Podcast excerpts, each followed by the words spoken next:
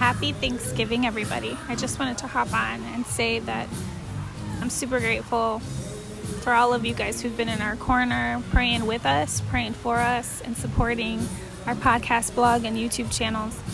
Um, I pray that your families are well and that you guys have a wonderful and safe holiday. Talk to y'all next week. Bye. The stress less skill for the week is to be grateful and thankful for at least three things from today until next Thursday. Let's do it, you guys. Every day, let's be grateful and thankful for at least three things.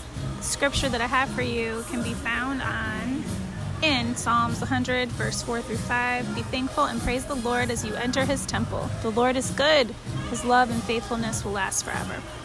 I hope you guys have a great Thanksgiving, peaceful one. You know, eat up, enjoy company with the, the loved ones that you can enjoy company with, right? And I will talk to y'all next week. Bye.